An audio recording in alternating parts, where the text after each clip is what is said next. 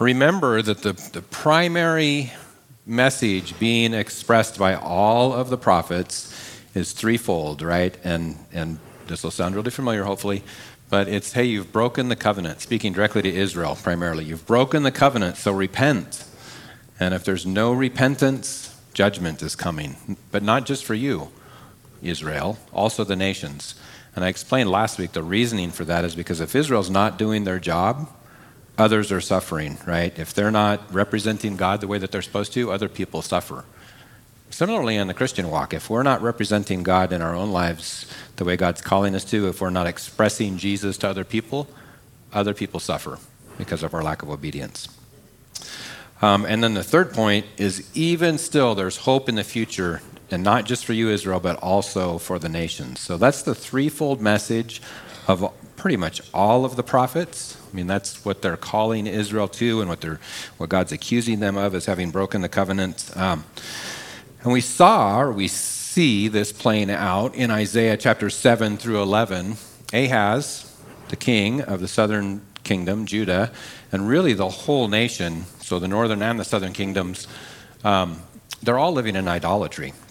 They're, uh, the three serious breaches a breaking, that is the breaking of the covenant that God accused them of in the first five chapters of Isaiah, is idolatry, these should also sound familiar. Hopefully, it's been a while, but idolatry, social injustice, not taking care of the poor and the needy among them, not taking care of, of people who have no franchise in life, no anchoring, no solid uh, footing, right? Helping them get back on their feet, and taking advantage of people, um, and which ends up with them being in those kinds of situations. Uh, if you recall, land wasn't supposed to change families in Israel, right? It was it could be used as collateral for a period of time, but it was supposed to be that debt was supposed to be forgiven back so that the land would never leave the family. Well, they were taking people's land permanently. Um, so this is one of the things: social injustice. And then the third one was ceremonial ritualism, or a little bit longer definition that, relying on religious rituals to save them, the sacrificial system, going through the motions. So, religious ritual rather than a relationship with God. Um, you remember Ahaz rejected the sign that was offered in chapter 7, and this actually turns into a reminder to King Ahaz that he should have trusted Yahweh. That sign, and then all the, all the signs through the oracles um, from chapter 7 through chapter 11, all point to this. Um, and they're full of judgment and also hope. The judgment comes in the, in the face of Assyria coming in to the northern tribes and wiping them out eventually in 722 BC. And, uh, and the hope is these future glimpses that we talked about, where the, the camera's actually kind of panning back and God's showing the bigger picture of what's going on and showing the future of what's going to happen. Um, he shows that he shows this through the promised child of verse of uh, chapter 7 which becomes Emmanuel in chapter 9 which becomes Jesus the Messiah in the New Testament right? So this this child who becomes a king uh, a righteous king the king we've always needed um, who rules like none that have come before him. I mentioned four things last week to remember four more things right to remember when dealing with prophetic books and just to recap those quickly is that the prophetic oracles, they'll often jump from current situations to future events and back to current situation or current events without a lot of indication that, that the chronology is being, that he's bouncing around in the, in the chronology, in the timeline. Um, and we, I gave a few examples of that last week.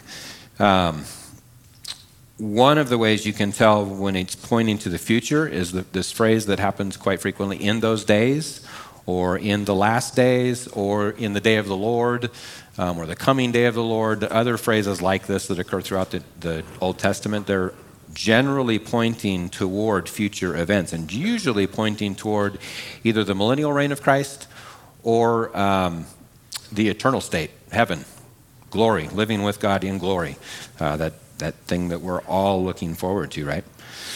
Um, secondly, is that the prophecies uh, regarding the Messiah often combine the first and second coming in the same context, and it's hard to discern where, they're, where they split. And the example I used was Isaiah 60 when, when, Isaiah, when Jesus was handled this, when the scroll of Isaiah was handed to Jesus and he read Isaiah 60 and stops like mid verse, right? And everybody's got to be looking at him like, what about the rest of that? Well, the rest of it was the sec- is the second coming. He was speaking about his presence right there with them at that point in time. Um, but if you just read through the, you wouldn't see that without having Jesus' interpretation of that scripture.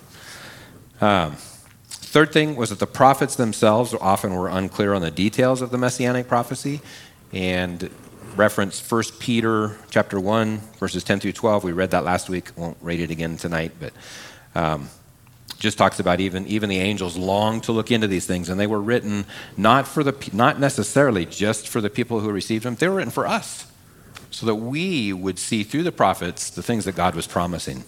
Because it's a lot easier to see prophecy fulfilled looking back than it is when you're living right in the middle of it. Um, and then the fourth thing was that all, much messianic prophecy will be fulfilled during the millennial reign which I take to be a literal thousand years or some extended period of time when Christ will physically reign on earth. Resurrection will have happened, and the saints will be ruling and judging with him, and people will still be marrying and, and having babies, but Satan will be put away, locked up for a period of time so that he can't deceive anybody. Um, and we'll actually read those verses tonight. It's Revelation 20. Um, I also talked about, without actually using this term, but I think this is a great term to reference this idea eternal perspective.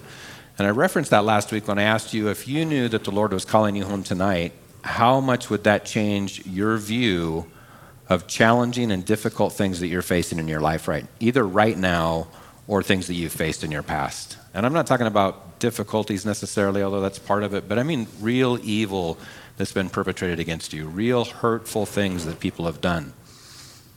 If you knew Jesus was coming back today, whether it was just for you or for all of us, wouldn't that change your, your perspective on those things?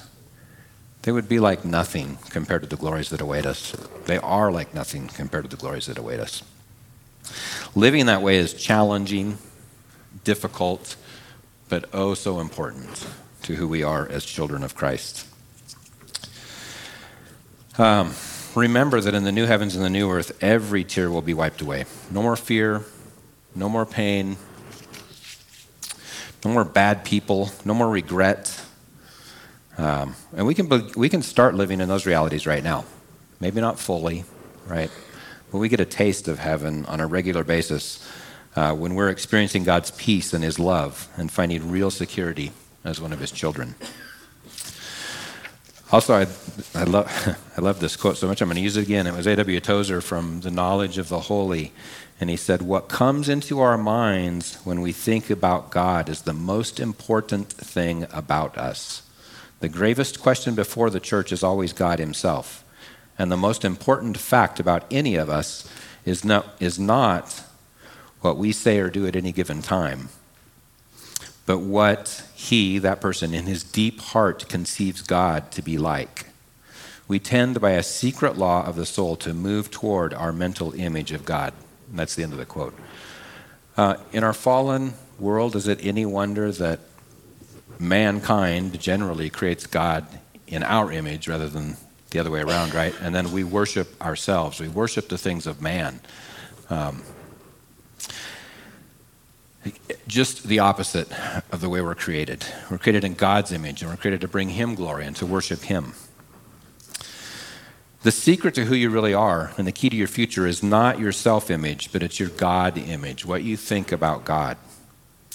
Your identity, your value, your worth, it all stems on what God says about you, not what the world says, because of things that have happened to you or, or anything else, um, but about what God says about you. So we need to view ourselves through the lens of how God sees us, about how, who He says we are. And the gospel saves us by improving our God image.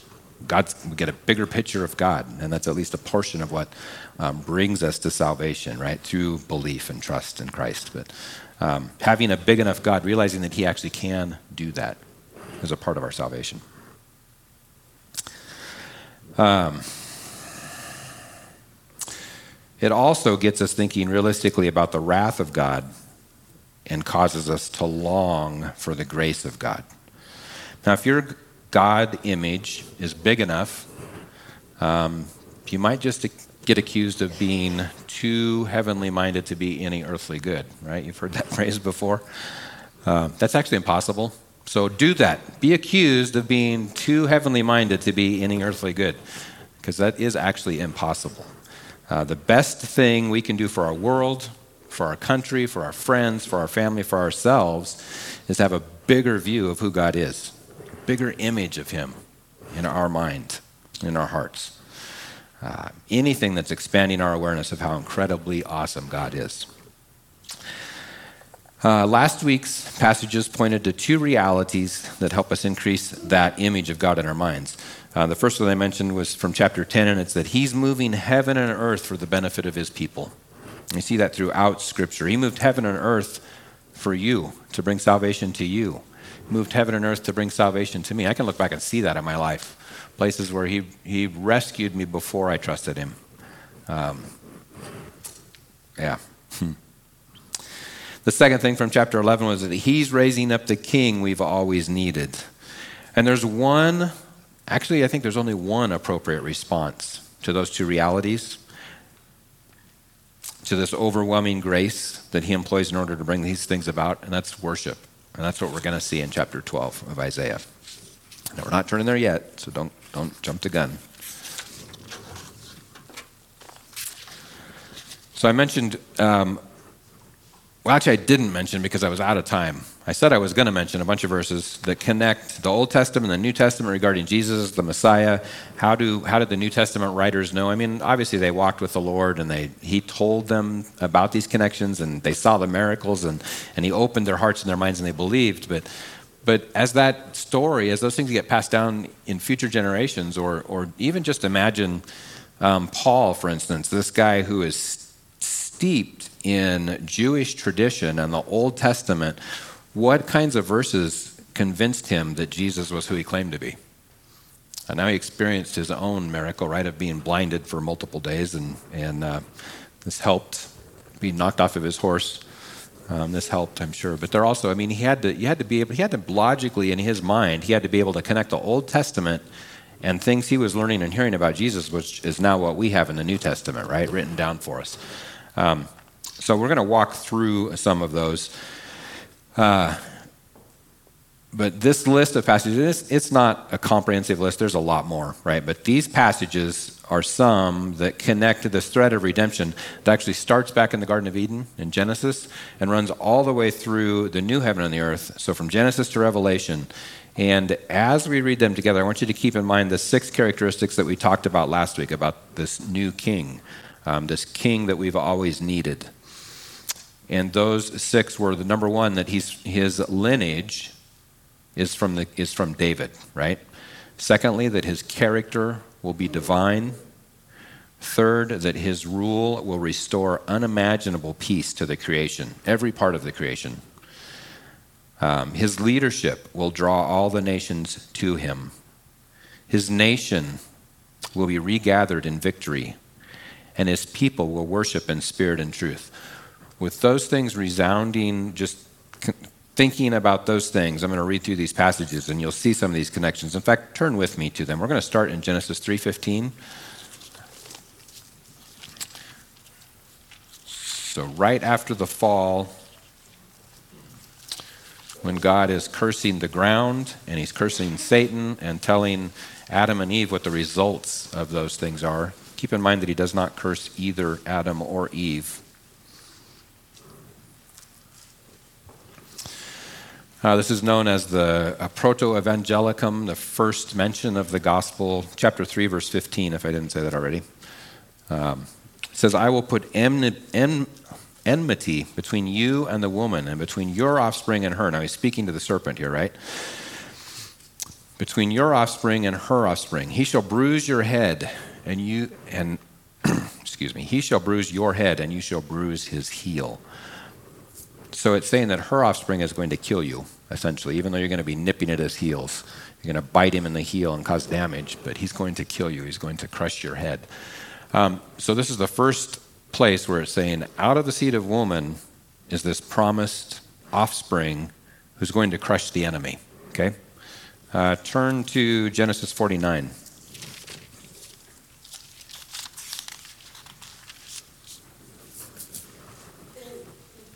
You could expand this section. In the interest of time, I'm just going to read verse 10.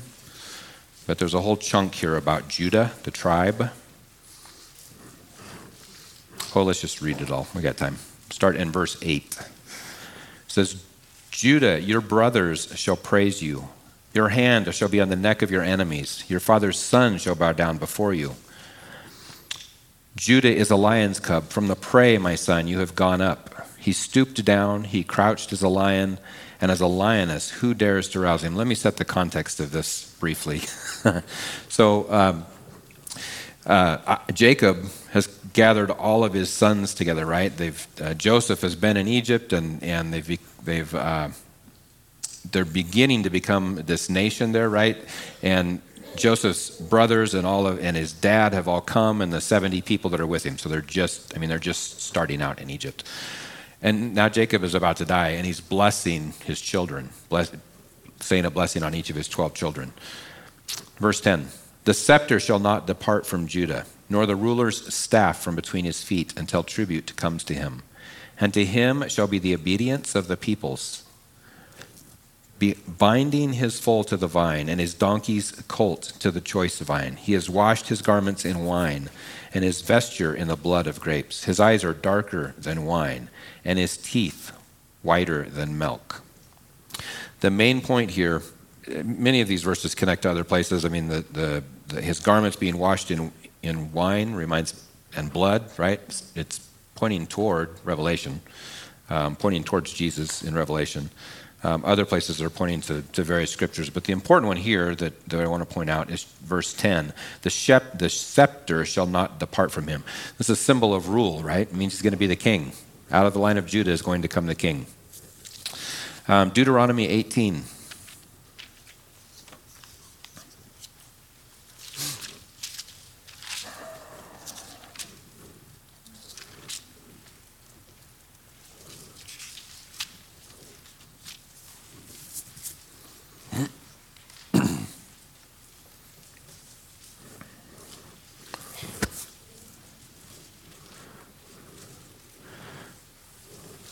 So, Deuteronomy, the second telling of the law, essentially, this is Moses re- reminding the people everything that God has, has promised. And in Deuteronomy 18, verses starting verse uh, 15, says, The Lord your God will raise up for you a prophet like me from among you, from your brothers. It is to him you shall listen.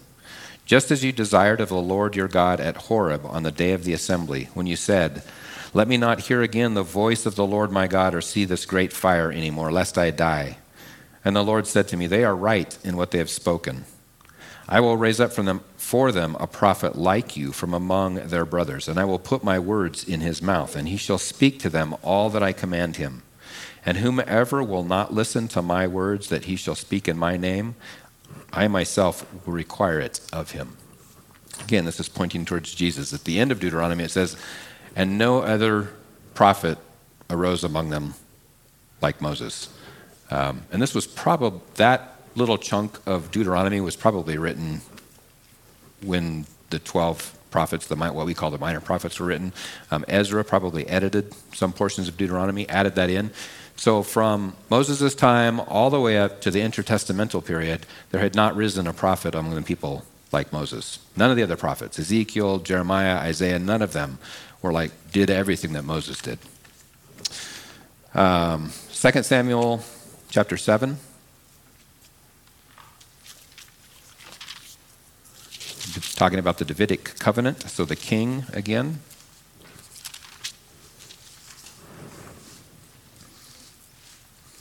Second Samuel 7, starting in verse 8.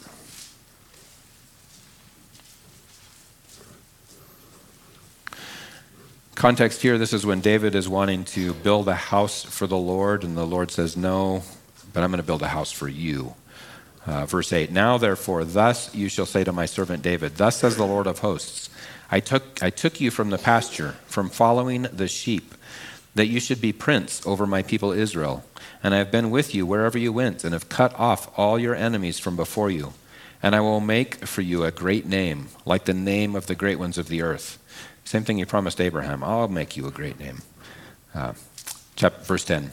And I will appoint a place for my people Israel, and will plant them, so that they may dwell in their own place and be disturbed no more. Promise of a land here. And violent men shall afflict them no more, as formerly. From the time that I appointed judges over my people Israel, and I will give you rest from all your enemies. Peace. Moreover, the Lord declares to you that the Lord will make you a house when your days are fulfilled and you lie down with your fathers. I will raise up from I will raise up your offspring after you, who shall come from your body, and I will establish his kingdom. He shall build a house for my name, and I will establish the throne of his kingdom forever. Now, initially, he's probably talking about Solomon, right? Because Solomon actually built the temple, and uh, God did raise him up as the king, and um, but ultimately, Solomon didn't last forever, did he? So again, this is pointing to Jesus, um, a Davidic covenant, a promise that through David's line, the kingdom will always exist in David's line. Um, verse 14, and I will be to him a father, and he shall be to me a son. When he commits iniquity, I will discipline him with the rod of men and the stripes of the sons, sons of men. But my steadfast love will not depart from him, as I took it from Saul, when I put whom I put away from before you. And your house and your kingdom shall be made sure forever before me. Your throne shall be established forever. In accordance with all these words and in accordance with all this vision, Nathan spoke to David. A lot more we could talk about there, but the focus is um, this promise of a continuous kingdom through the line of David. Turn to Isaiah 11.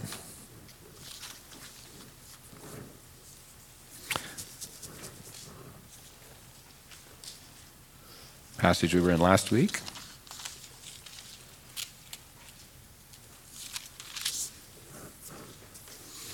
Verse 1 says, There shall come forth a, shoot from the stump of Jesse, and a branch from his fruit from his roots shall bear fruit, and the Spirit of the Lord shall rest upon him. And it goes on talking about his divine attributes. So now it's talking now it's gone from this king, um, talked about a king, a prophet, this continuous line through David, uh, well, through Judah, through David, and now it's talking about a branch, this offshoot from Jesse. Jesse is David's father, remember? So, in the same, uh, in that lineage. Um,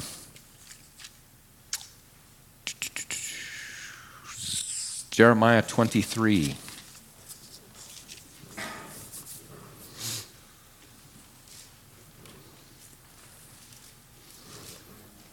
Twenty-three, Jeremiah twenty-three verse 5.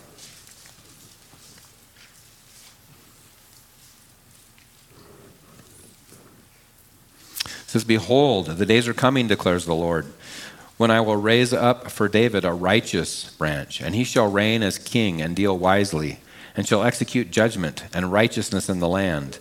In his days, Judah will be saved, and Israel will dwell securely. And this is the name by which he will be called The Lord is our righteousness. Therefore, behold, the days are coming, declares the Lord, when they shall no longer say, As the Lord lives. Look at the change here in the historical reference about Yahweh, about God. Because they always said, The Lord who brought us up out of Egypt, right? They're not going to say that anymore. Verse 8, but as the Lord lives, who brought up and led the offspring of the house of Israel out of the north country and out of all the countries where he had driven them, then they shall dwell in their own land. So it's talking about this ingathering from, and in the other passages we looked at in Isaiah, it talked about coming from the north and the east and the west and the south. So every place that they'd been scattered, the Lord is calling his people back. We see hints of that. I mentioned last week in, in the reestablishment, the rebirth, really, of Israel as a, as a nation. Um, unprecedented in history for a nation to be gone for that long of a period of time and then to be reestablished. Um, but we don't really see them dwelling securely, do we? We see them dwelling and able to defend themselves quite nicely, um, but not really dwelling securely yet. So this is also pointing to something in the future. Um, Jeremiah 33.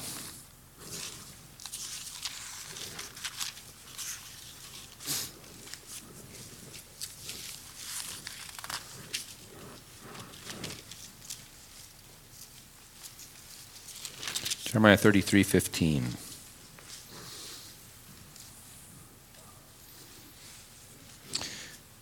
says, In those days and at that time I will cause a righteous branch to spring up for David, and he shall execute justice and righteousness in the land. Again, this branch from the line of David. Uh, and in those days Judah will be saved, and Jerusalem will dwell securely. Again, talking about peace. And this is the name by which it will, it will be called The Lord is our righteousness. And then he repeats the Davidic covenant right after that. Um, Zechariah 3. So, Zechariah is the second to last book in the Old Testament.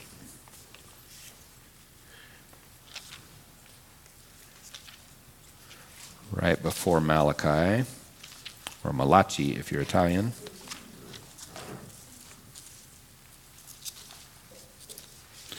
Right where all the pages are stuck together.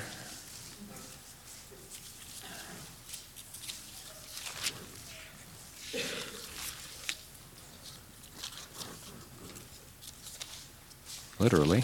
There we go. um, Zechariah 3, verse 8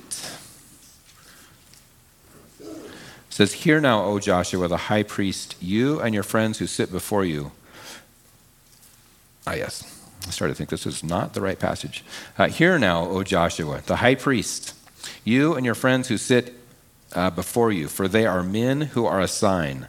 Behold, I will bring my servant, the branch. So, again, the branch prophecy, or talking about this branch. Uh, Zechariah 6, so just a couple pages to the right. Actually, may not even a page, one page for me. Verse 12. And say to him, Thus says the Lord of hosts Behold, the man whose name is the branch, for he shall branch out from his place, and he shall build the temple of the Lord. Uh, the temple already existed when this was written, the second temple, um, Herod's temple, which was destroyed in 70 AD, right? Um, maybe there's going to be a rebuilding of the temple, would seem potentially. But it's really pointing to speaking about, uh, I think, I mean, Jesus said, We are the temple. We're living stones. Peter says, We're living stones being built together, built up into a living temple.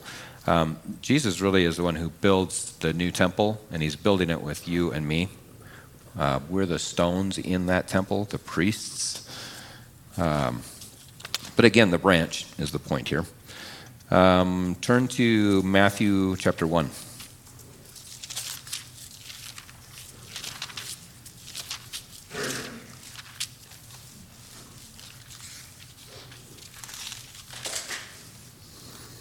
This is connecting the genealogy to David and to Jesse. So, verse 1 says, The book of the genealogy of Jesus Christ, the son of David, the son of Abraham. And then in verse 6 says, And Jesse, the father of David the king. So, this is all speaking of Jesus' lineage. Interesting note that since the temple was destroyed in 70 AD, there aren't any records um, for anyone else to actually prove that they're a son of David and a son of Jesse. but we have established genealogy right here that proves that Jesus is that. Um, trivial pursuit answer there for you, but um, it's just interesting. Um, Matthew 3 3. More connections here.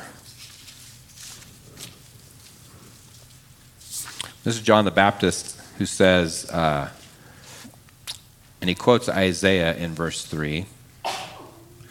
Speaking about Jesus, he says, For this is he who was spoken of by the prophet Isaiah when he said, The voice of one crying in the wilderness, Prepare the way of the Lord, make his paths straight. Now, if you were to go back to Isaiah 40, verse 3, and look at that, you would notice that Lord is capitalized. It's uppercase L, and then smaller, but still uppercase O, uppercase R, uppercase D. That's Yahweh. Every time you see that in the Old Testament as Lord capitalized, it's Yahweh, it's his name, it's the covenant name of God. And John the Baptist is saying, Jesus is the Lord because is Yahweh. Actually, he's proclaiming, maybe without even knowing it, but he's proclaiming that Jesus is actually Yahweh, that Jesus is God. Um, so another connection there. John 8:58. Anybody ever tells you that Jesus never claimed to be God? Um, this is a good passage to have in mind. John chapter 8, verse 58.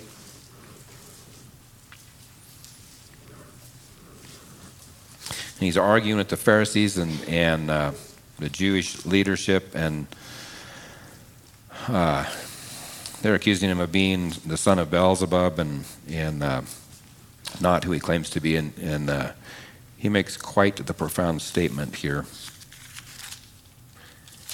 He says in verse 58 Truly, truly, I say to, say to you, before Abraham was, I am.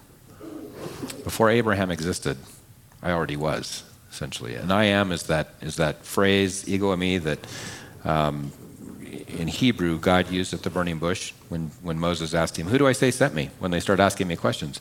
It's like, I am that I am. You tell them that I am sent you. Jesus is proclaiming that he's God here as well. The other way we know this is how did the, how did the Jewish people react? What's the next verse say they did? Well, they picked up stones to stone him, yeah, and he like disappears into the crowd. That'd be cool. I don't know how he did that, but he just blended into the crowd and walked away, right? Um, but they knew what he was saying. They, they knew that he was proclaiming, I'm it. I am him. I am God. Uh, there was no question in their mind what he was, that he was proclaiming what they viewed as blasphemy. Um, a few more here. Go back to Matthew chapter 10.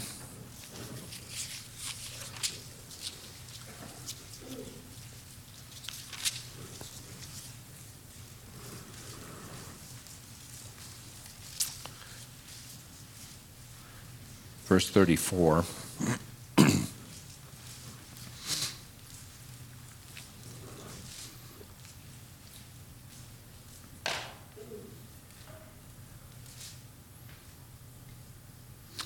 Probably should have skipped this one, but you ever write down a bunch of verses and, not, and then not put many notes with it to remember what you were going to say about it? Uh, verse 34 Do not think that I have come to bring peace to the earth. I have not come to bring peace, but a sword. The connection here is that in, in all the branch prophecies, it talked about security and, and peace for Jerusalem, essentially, that he's bringing this peace, right? And Jesus is bringing peace.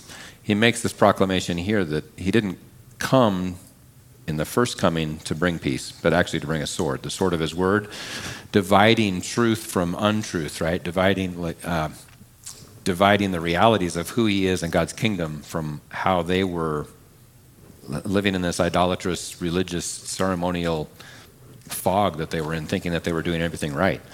Um, to wake them up from that, because we, we know that he is the king of peace, right? The king of Jerusalem, the king of peace. Luke uh, 2, verse 14. Just a few more here, promise. Luke chapter 2.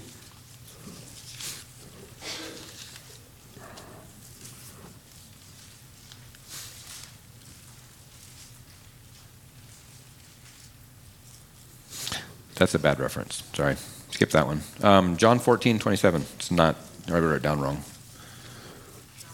John 14. Not a bad reference. It's still the word. It's just an incorrect reference for the points I was making.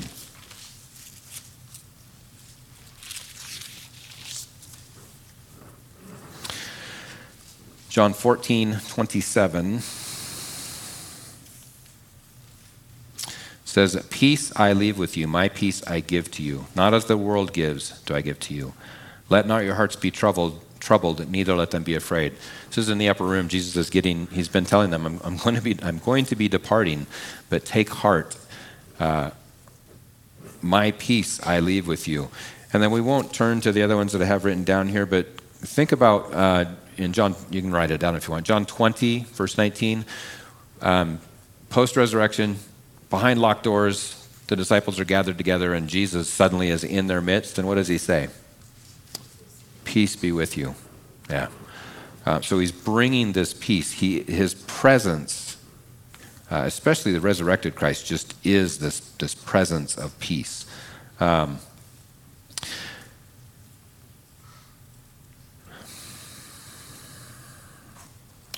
uh, turn to Romans chapter 11.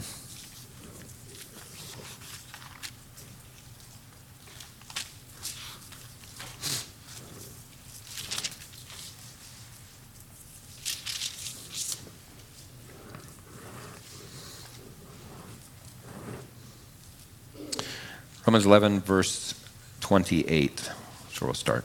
The whole book of Romans would be really great to read. Um,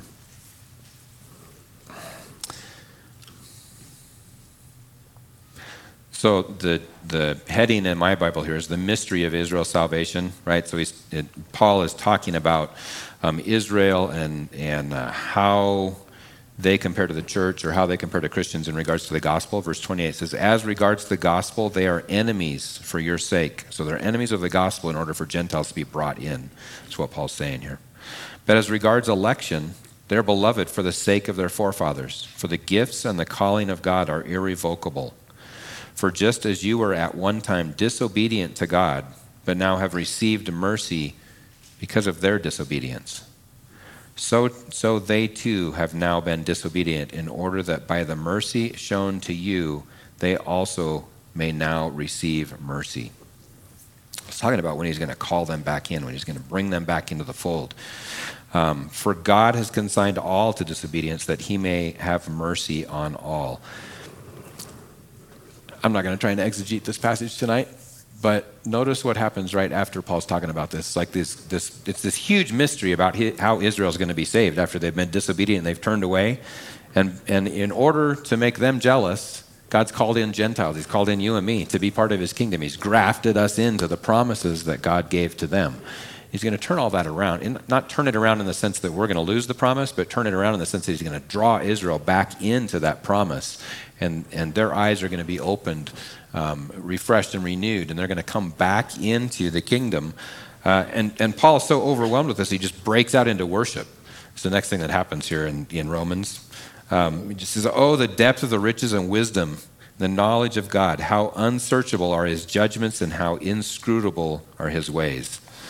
Um, this is the result of understanding and seeing the big picture of God, understanding his promises. It ends up in worship. Um, uh, one more, longer, a little bit longer passage. I told you we'd get to Revelation 20, so let's read through that as well.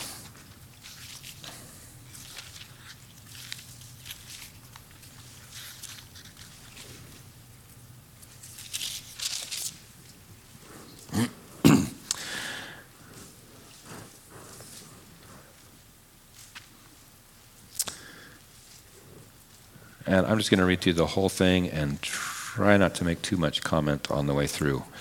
Um, Revelation 20, verse 1. Then I saw an angel coming down from heaven, holding in his hand the key to the bottomless pit and a great chain. And he seized the dragon, that ancient serpent who is the devil and Satan.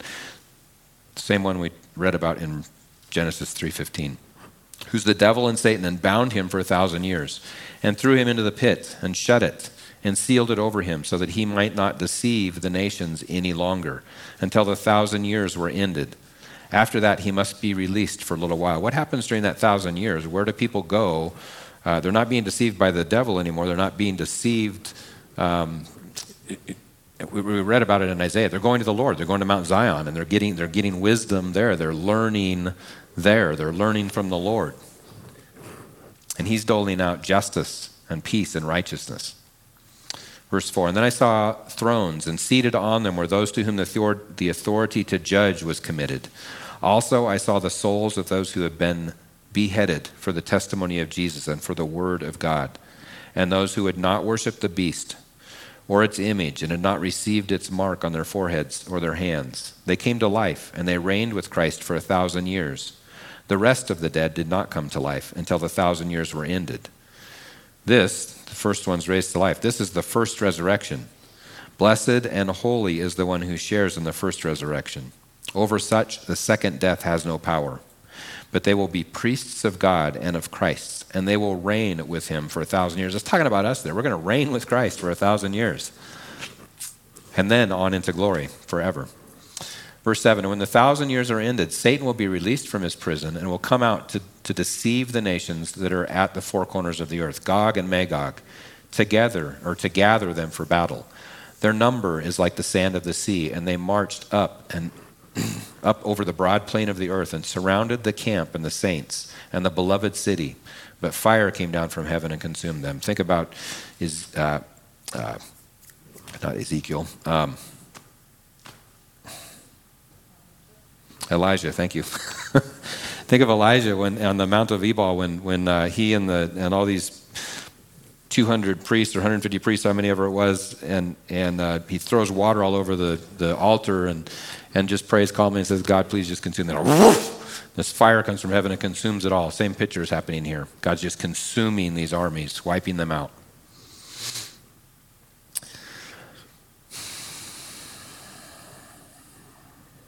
Verse 10 And the devil who had deceived them was thrown into the lake of fire and sulfur, where the beast and the false prophet were, and they will be tormented day and night forever and ever.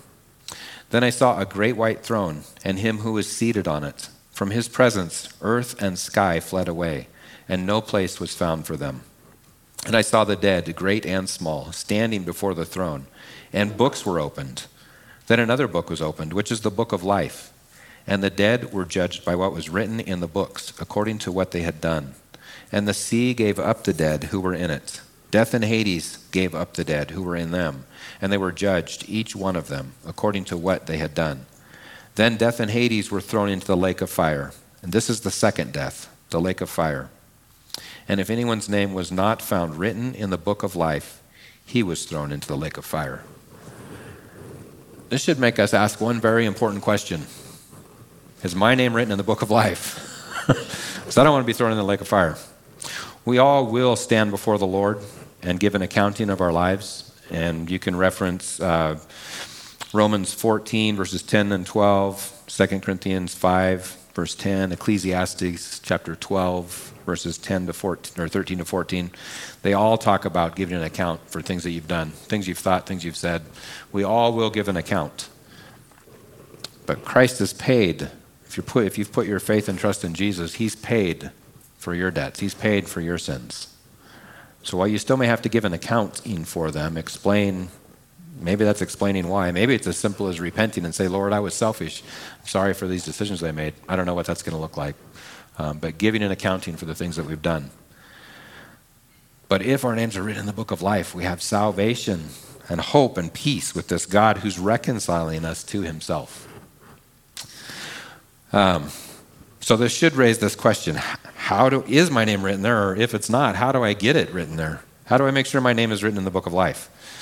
Well, think of the Lamb's Book of Life as heaven's birth register. And the only way to get your name registered there is to be born into God's family. So, another birth, right? Born again, you might ask. Um, well, you're probably all familiar with John chapter 3 when a man asks that exact question How can one be born again, right? Uh, so, John chapter 3 records the reaction of a man, Nicodemus, who couldn't get his mind around this concept. Um, so, this is a devoutly religious man, knew the Old Testament front to back, probably had most of it, if not all of it, memorized. And because he couldn't, he just didn't get it. Um, and he, but he knew he was missing something in life, so he sneaks, sneaks out. He snuck out one night to talk to Jesus. Uh, when Jesus told him he'd have to be born again to get into God's kingdom, he got confused. He said, uh, well, listen to how Eugene Peterson puts it in the message. This is John 3, 6, 3, um, 3 through 17, I think. Jesus said, You're absolutely right. Take it from me. Unless a person is born from above, it's not possible to see what I'm pointing to, to God's kingdom. How can anyone, said Nicodemus, be born who has already been born and grown up? You can't re enter your mother's womb and be born again. What are you saying with this born from above talk? Jesus said, You're not listening to me. You're not hearing. Let me say it again. Unless a person submits to this original creation, this idea, the wind hovering over the water, creation, the invisible moving the visible, a baptism into new life, it's not possible to enter God's kingdom. When you look at a baby, it's just that a body you can look at, you can touch. But the person who takes shape within, that person is being formed by something you can't see, by spirit. and becomes a living spirit. So don't be surprised when I tell you that you have to be born from above, out of this world, so to speak. Uh, actually, it's verses 3 through 7 from the message. So we refer to this idea as being saved, born again, and I want to share three characteristics of someone who fits this description or fits uh, being born again. Uh, born again people have um, born again people have acknowledged that they're sinners who can't save themselves. Have you acknowledged that? The Bible says that we've all committed sins. That is, we've failed to live up to the standards that God has set for us. We've compiled this long and sorry record as sinners and proved that we're utterly incapable of living up to God's um, glorious righteousness, incapable of living up to His will for us. Because of our sinfulness, we're completely incapable of living the way that God wants us to live. You might say we're stillborn as sinners, dead in our trespasses, dead in our sin, condemned to death, spiritual death for all eternity. And that's why we need new life, this inside life. When we win, or this inside life that we get when we're born again. The second characteristic of born again people is that they've embraced the fact that Jesus took the death penalty for them. Romans 6:23 says, uh, "But God's gift is real life, eternal life, delivered by Jesus our master." Since God's law demands that the penalty for sin be paid, someone has to pay that price. Someone's got to clear that debt. You owe it. I owe it. We're responsible for it before God. But something amazing happened in John 3:16 through 18. Um, says this is how much God loved the world. He gave His Son, His one and only Son, and this is why, so that no one needs to be destroyed. We all have an opportunity to be saved, to be reconciled. God, God didn't go to all the trouble of sending His Son merely to point an accusing finger to tell us how bad we are. Um, he came to help, to put the world right again, to make everything that's wrong right once again. Anyone who trusts in him is acquitted. Anyone who refuses to trust in him has long since been dead in their trespasses.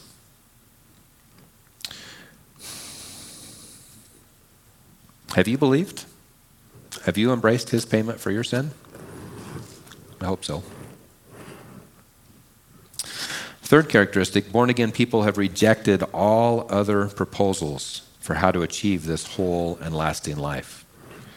Uh, it doesn't matter how good you think you are, doesn't matter how much better you are than somebody else or everybody else. God doesn't grade on a curve.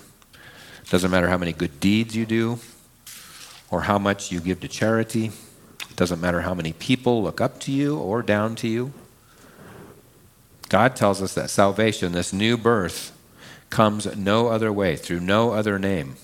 No other name has been or will be given to us by which we can be saved. Only this one, only Jesus. Have you put your full weight down on Jesus?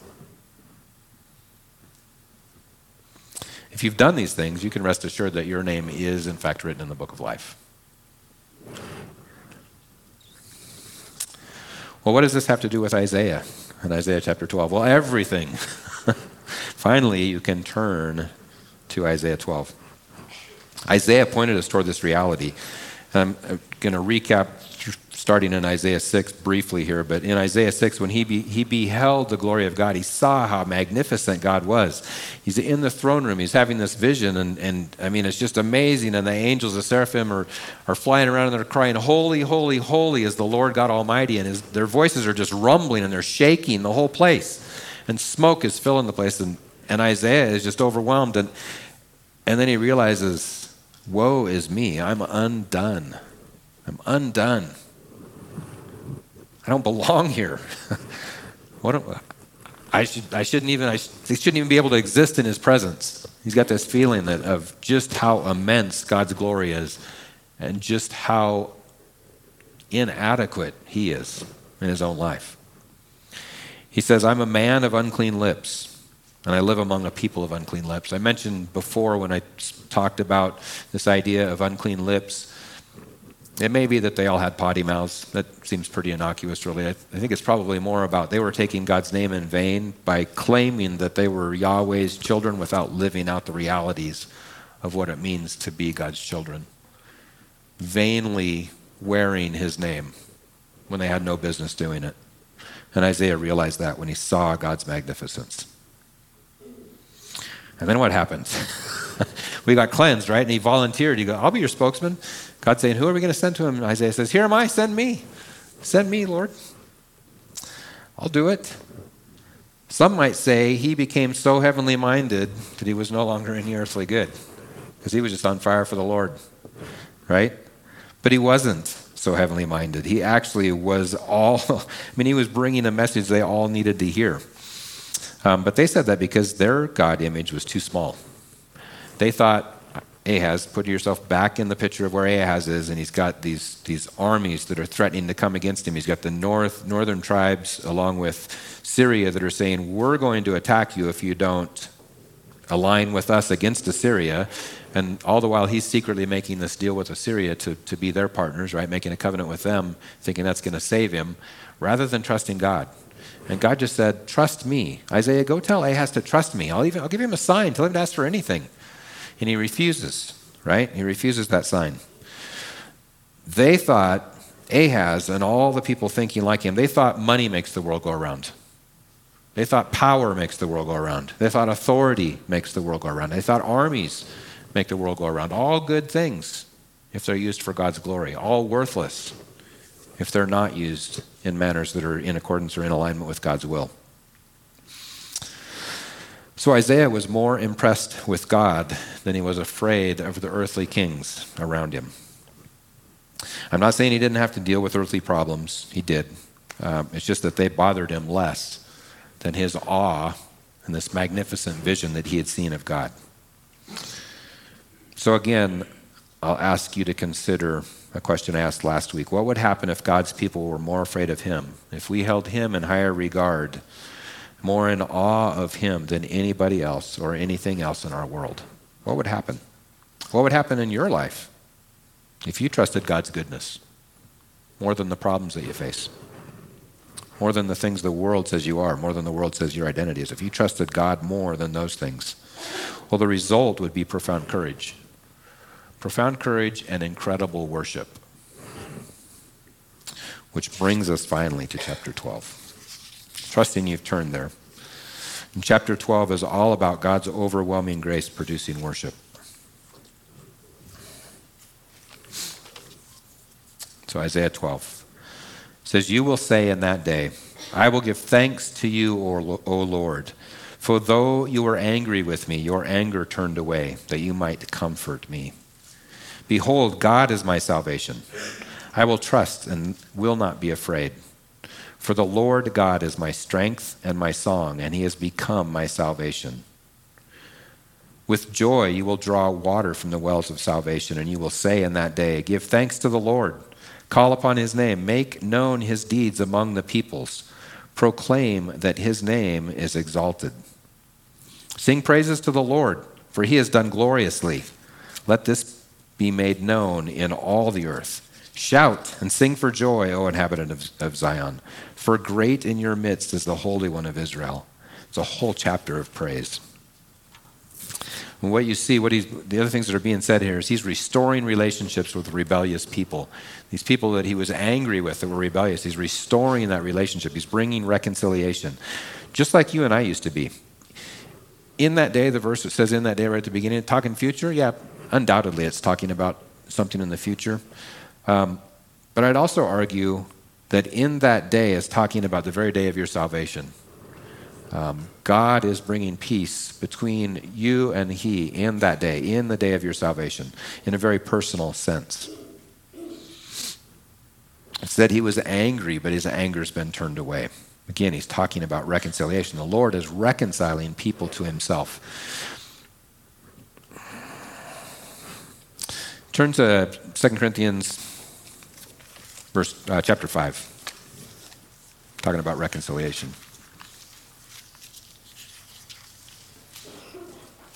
And concerned with the clock again, but I'm going to be less afraid of the clock and what you might think of me going over than I am with the goodness of God and the verses we're looking at tonight, because I think it's awesome. So, uh, 2 Corinthians chapter 5, verse 18.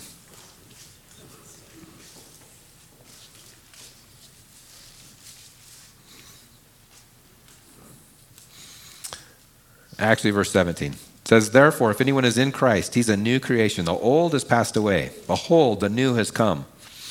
All this is from God, who through Christ reconciled us to himself and gave us the ministry of reconciliation. So not only has Christ reconciled us to him, he's given us that same ministry to go proclaim, to share our testimony, to bring other people into reconciliation with him by telling, him, telling them how glorious Christ is. So he's giving us, he's given us this ministry of re- reconciliation. Verse 19, that is, in Christ, God was reconciling the world to himself, not counting their trespasses against them, and entrusting to us the message of reconciliation. Therefore, we're ambassadors for Christ, God making his appeal through us. So we implore you on behalf of Christ, be reconciled to God. For our sake, he made him, Christ, to be sin who knew no sin, so that in him we might become the righteousness of God. Awesome passage, amazing verses. This ministry of reconciliation that he's given to us in order to share with other people. Um, that's why I invite you to, to, bring stories about sharing your testimony with others every Wednesday. Um, this is what we're called to do. Keep in mind, uh, there's no special benefit to God in Him bringing about this reconciliation. He does it for us out of His grace because He wants to be with us. Don't conflate that with need. He doesn't need us. He doesn't need to be with us. He actually wants to be with us, which is much greater, actually. Um, he looks forward to unbroken fellowship with us. Revelation, you can write this down. You could turn to it if you want. Revelation 21, 21 3. It essentially says, I will be their God and they will be my people. A refrain from the Old Testament that echoes all the way through the Old Testament. And, and finally, in the new heaven and the new earth, and God says, Here we are, I'm dwelling among them, I am their God, and they are my people. It, it, it's like this culmination of everything from Genesis all the way through Revelation, right? Um, his desire the whole time. Um, Notice that in chapter 12, the, the first part of it, it, it, it is talking about this individual rescue. It's talking about individuals being reconciled to God. Our salvation is a pers- very personal thing that happens, right? Um, but it's not supposed to be private. It's personal, but not private. Um, it's proclaimed. He says, proclaim it to all the people, to the whole earth. So it's not private. This recon- reconciliation, this grace, this mercy, it always bears the fruit of worship. And Rush, you want to come on up as we prepare to worship? I want to share two two truths to live by quickly, and then we're gonna we're gonna finish the service by worshiping the Lord together. Um, two things here to live, two truths to live by. God alone will redeem their creation. And again, He's not doing it just because we need it, not doing it just because we need it. He's actually doing it because he's decided to. Whatever his reasons are, I can't fathom, fathom them most of the time. I don't know why he saved me. I don't know why he saved most of my friends. I got some weird friends, some of them. I got some really good friends too, but God is saving weird people.